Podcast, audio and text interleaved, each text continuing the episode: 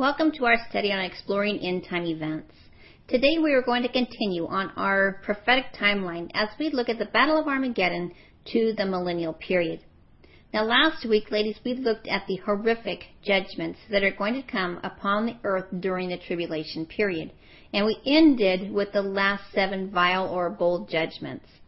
As we look at Revelation chapter 16, let's start with verse 2 as we look at the first vial judgment where it shows that a foul and loathsome sore came upon the men who had the mark of the beast and worshipped his image.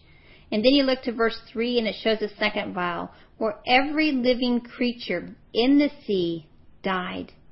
The third vial in verses 4 through 7 where it talks about the rivers and the springs of water become blood. The fourth vial in verses 8 and 9 show that the sun is going to be so hot that it actually scorches men. And then the fifth vial, in verses 10 through 11, it talks about being against the throne of the beast. And his kingdom is actually going to become full of darkness, that they actually gnaw their tongues because of the pain. And then the sixth vial judgment in verses 12 through 14 is what we're going to concentrate a little bit more on today is the Euphrates River is going to dry up so that the kings of the east might be prepared. And then, ladies, we're going to talk about the seventh vial judgment a little bit later in our lesson. But notice here in verse 12 that it shows that the Euphrates River is going to dry up so that the kings of the east might be prepared. Now, the Euphrates River is one of the most important rivers. It flows along Turkey, Syria, and Iraq as it flows into the Persian Gulf. Now, it is the longest river in the world at 1,700 miles long, and yet this vial judgment says that the Euphrates River is going to dry up. Now, just to give you an idea of how long that is, think about the United States. It is about 3,000 miles from North Carolina to Los Angeles, which is east coast to west coast. And the Euphrates River, think about that, is 1,700 miles. So that is over half the distance across the United States. Ladies, that is a long river. And imagine the judgment that is going to take to dry that river up. Scripture goes on to say that it will dry up so that the kings of the east might be prepared. So you say, prepared for what? Well, remember, China is to the east. So this prepares a way for them to come. Remember, we're talking about the Battle of Armageddon starting. Let's continue in verses 13 and 14.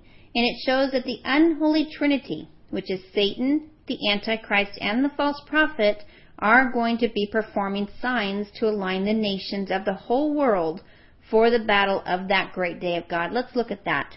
It says, And I saw three unclean spirits like frogs coming out of the mouth of the dragon, out of the mouth of the beast, and out of the mouth of the false prophet.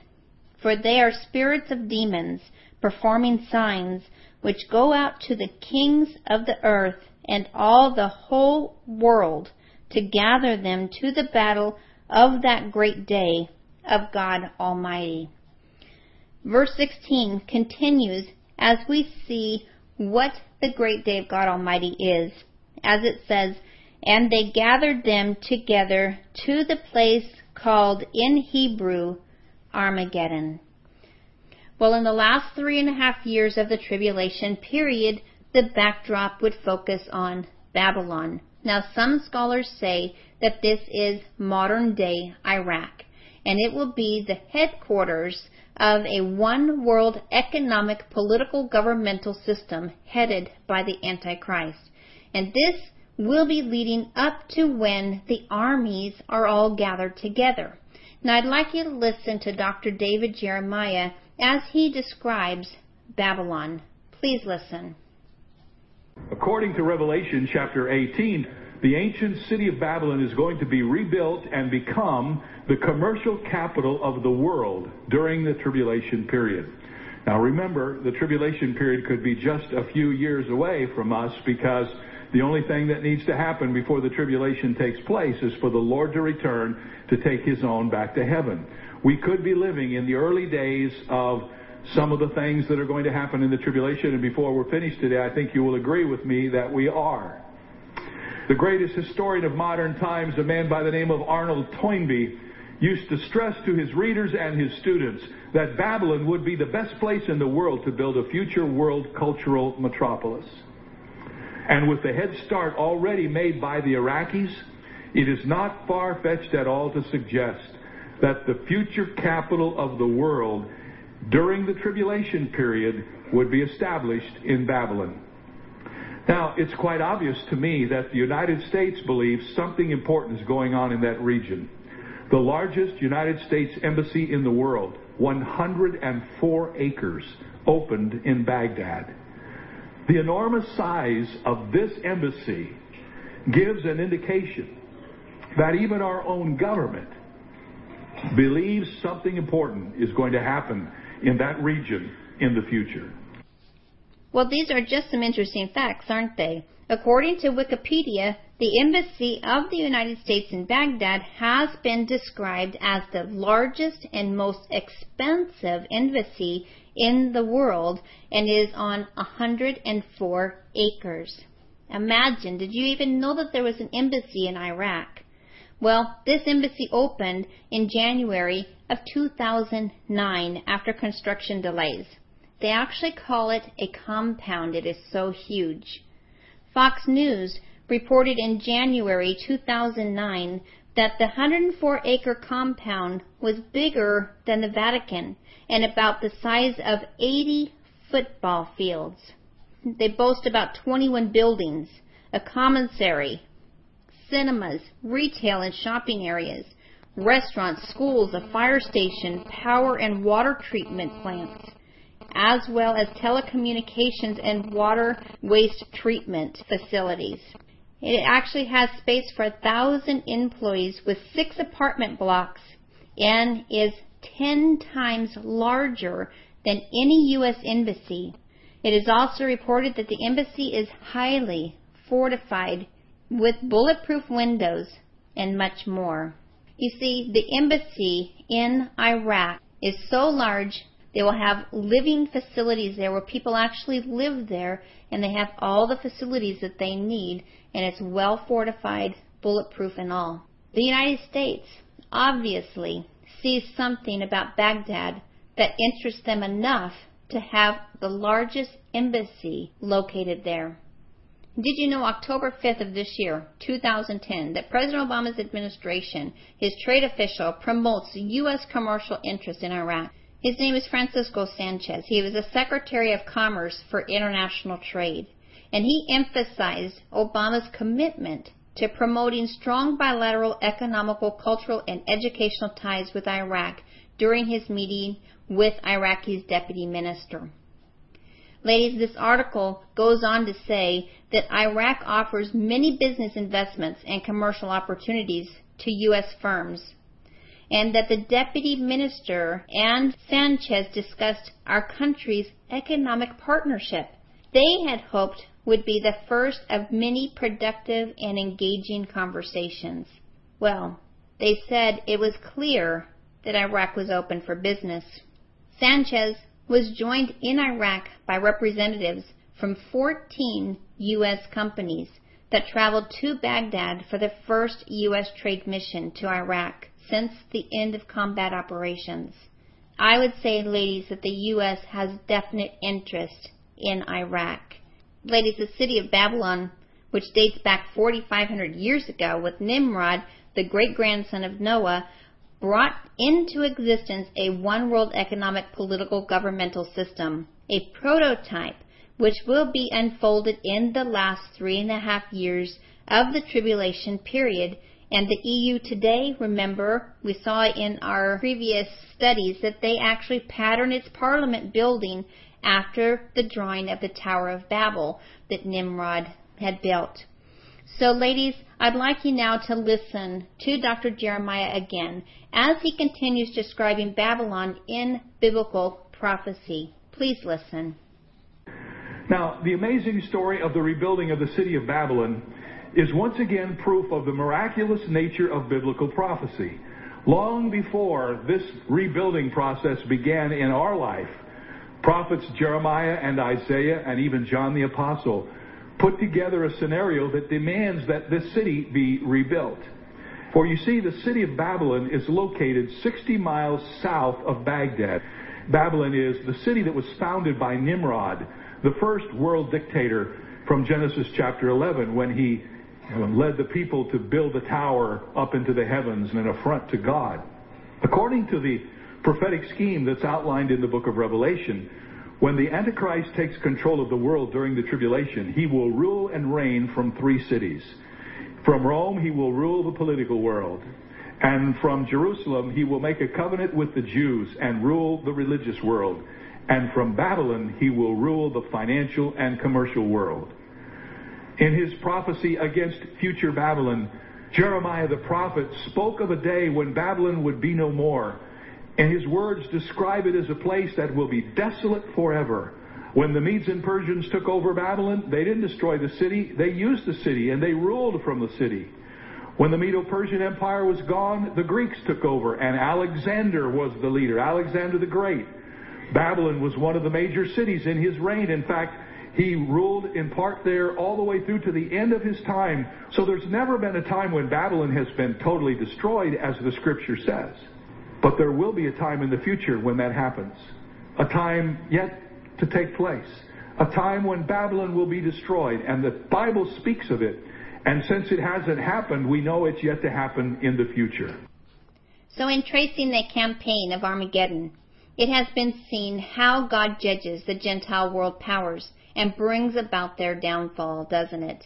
All the nations come under the attack of Christ, from the northern confederacy to the kings from the east and the armies of the beast were seen as destroyed at the second coming of Christ to the earth.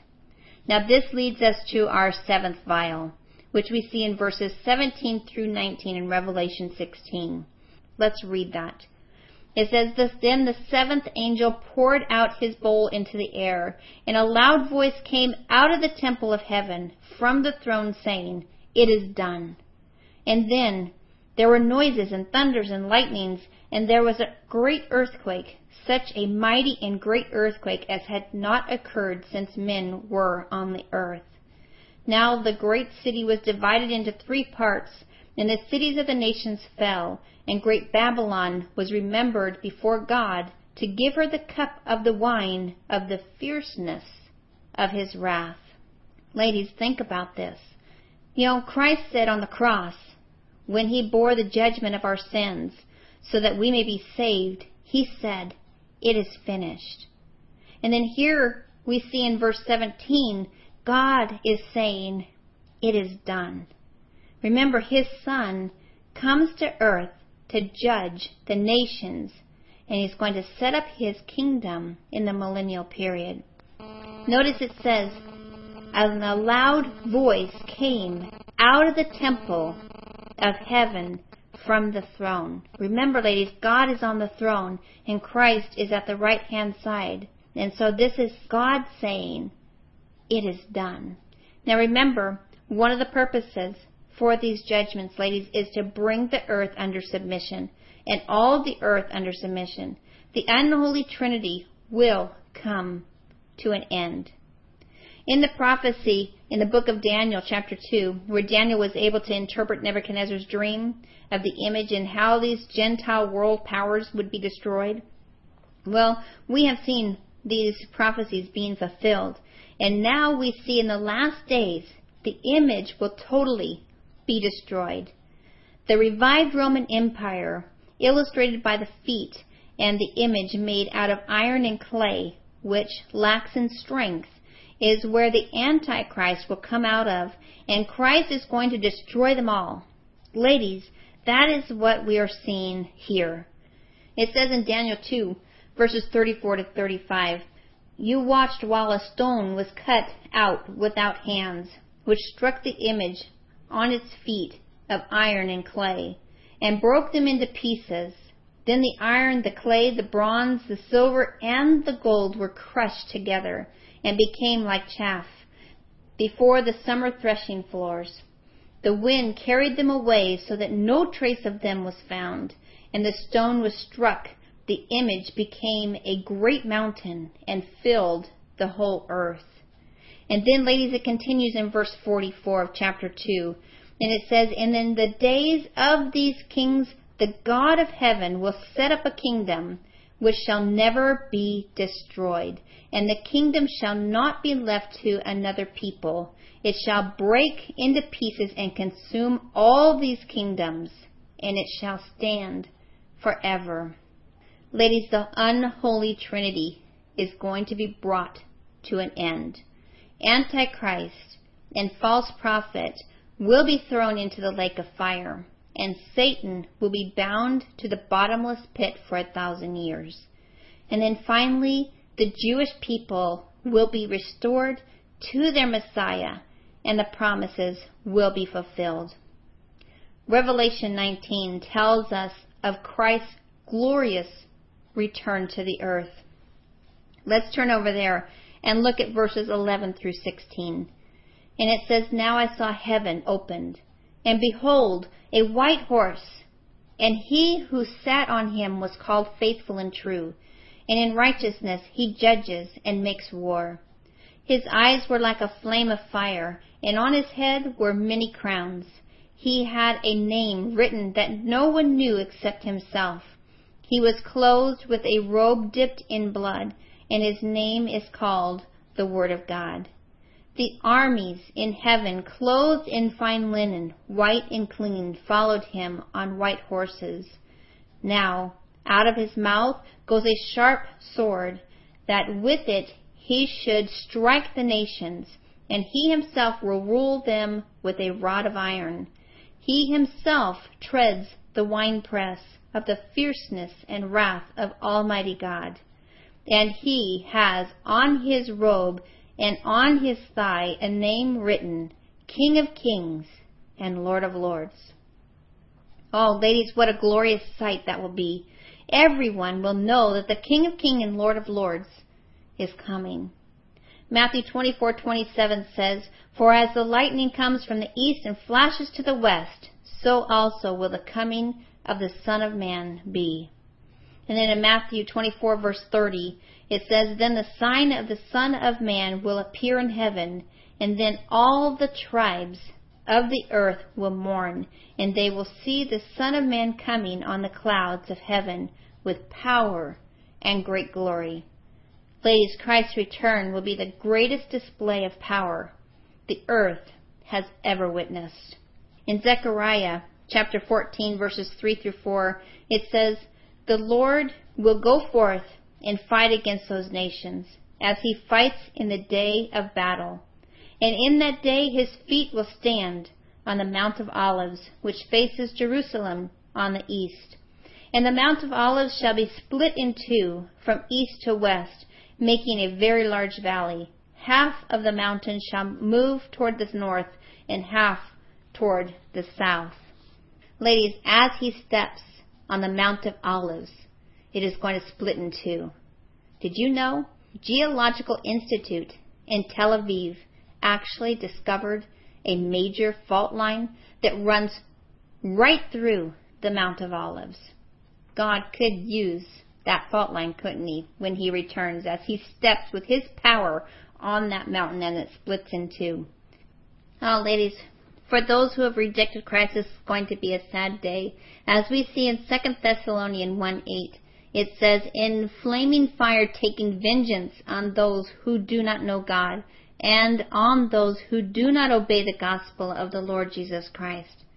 But for those who have been saved during that tribulation period and survived from being martyred, Luke 21:28 says, "Now, when these things begin to happen, look up and lift up your heads because your redemption draws near." Ladies, what a glorious time that will be. And we will actually be with Christ when he returns. It says in Zechariah 14:5 at the end there, it says, "Thus the Lord my God will come, and all the saints with you.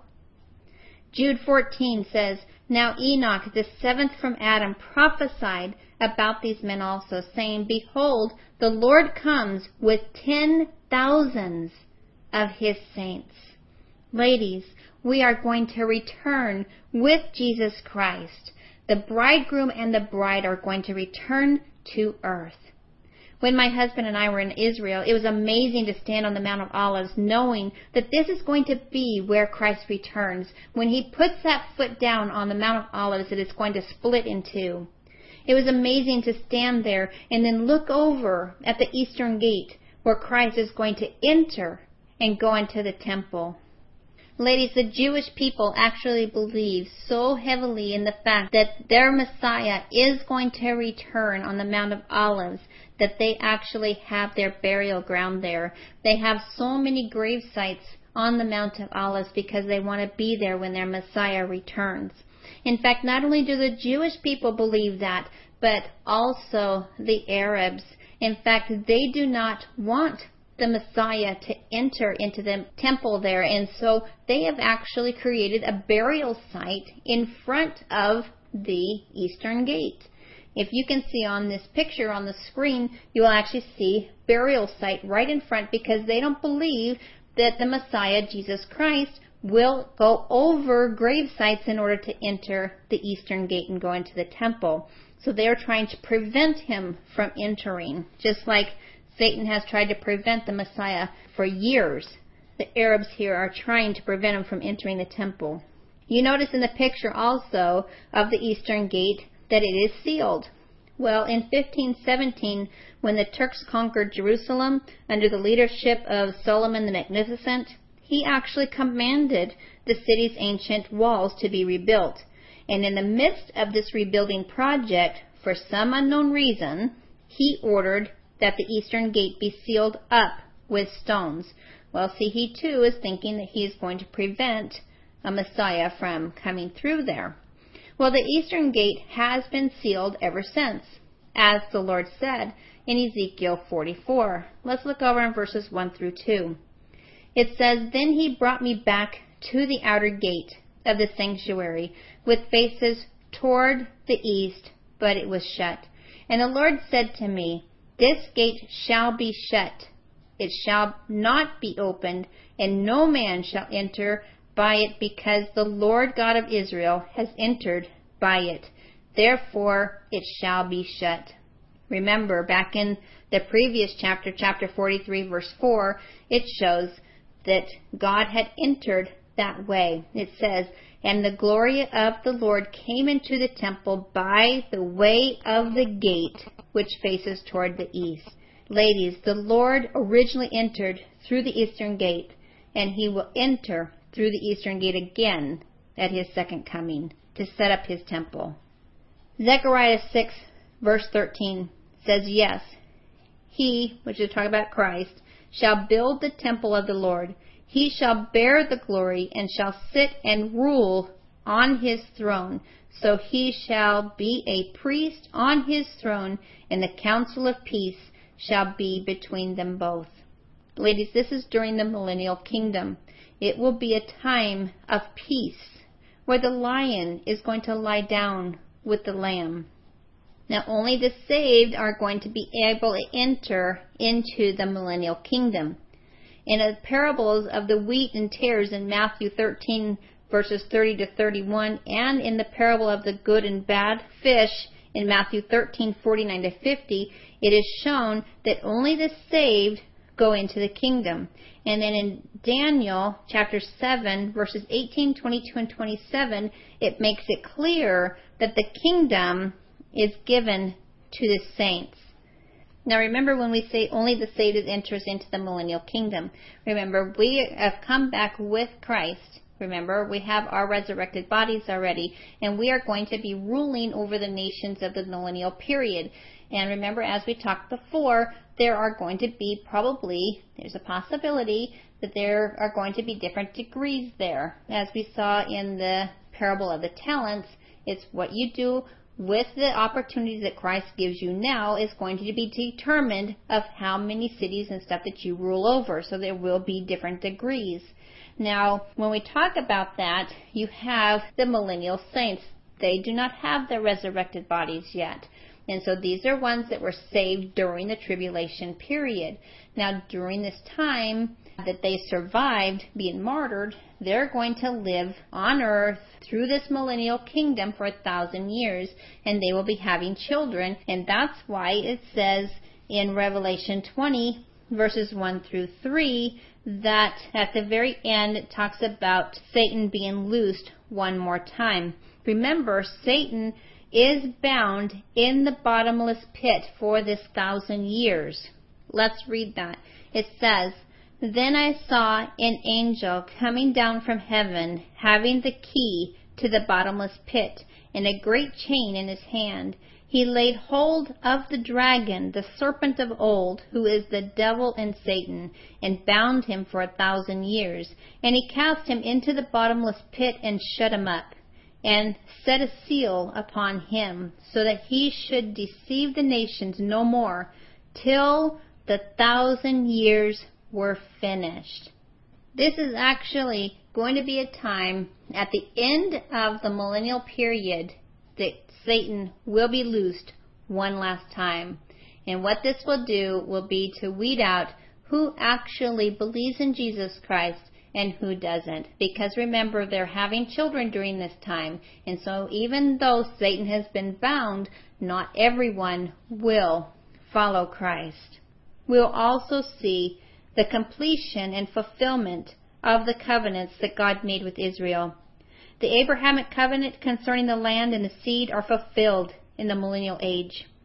Israel's possession of the land and their inheritance of blessings are directly related to the fulfillment of this covenant. The Davidic covenant concerning the king, the throne, and the royal houses are fulfilled by Messiah in the millennial age. Ladies, God promised the Jewish people he would give them a king, and the kingdom will be set up under the leadership of this king. Well, Christ is the king, and he is on his throne, a fulfillment of this promise. The new covenant the promises of the new covenant and for the new heart of forgiveness of sins, the filling of the Spirit are fulfilled in the millennial age. All the blessings Israel received are fulfillment of this covenant. So we have come full circle, haven't we? And God has fulfilled his covenants that he made with Israel. Ladies, as we have seen over and over again of God's providence and rule in our lives, we clearly see this in prophecy of how God has orchestrated things from day one to be fulfilled in the end times. The time is drawing close to when Christ returns. John MacArthur showed three parables in the Olivet Discourse that rounds out the full picture of what it means to be ready for Christ's return. The first parable is in Matthew 24 verses 45 to 51 where it talks about the two servants. And then in chapter 25, 1 through 3, we see the parable of the ten virgins. And then in chapter 25, verses 14 to 30, you have the parable of the talents. So the parable of the servants teaches us to show our readiness for Christ's return with an attitude of expectantly watching for Him. And then the parable of the ten virgins urges us to prove our readiness for Christ's return by patiently waiting and the parable of the talents teaches us to remain ready for Him by diligently working. Ladies, we are not to be passive Christians. We are to be expectantly watching for Him, patiently waiting, and diligently working. We are commanded to take heed, watch, and pray, for we do not know when Christ will return as it says in Mark 13:32 to 33. But of that day and hour no one knows, not even the angels in heaven nor the Son, but only the Father. Take heed, watch, and pray, for you do not know when the time is. Next week will be our last class on exploring end time events as we wrap up our prophetic timeline. I've enjoyed this time with you, and until next week, keep looking up. God bless.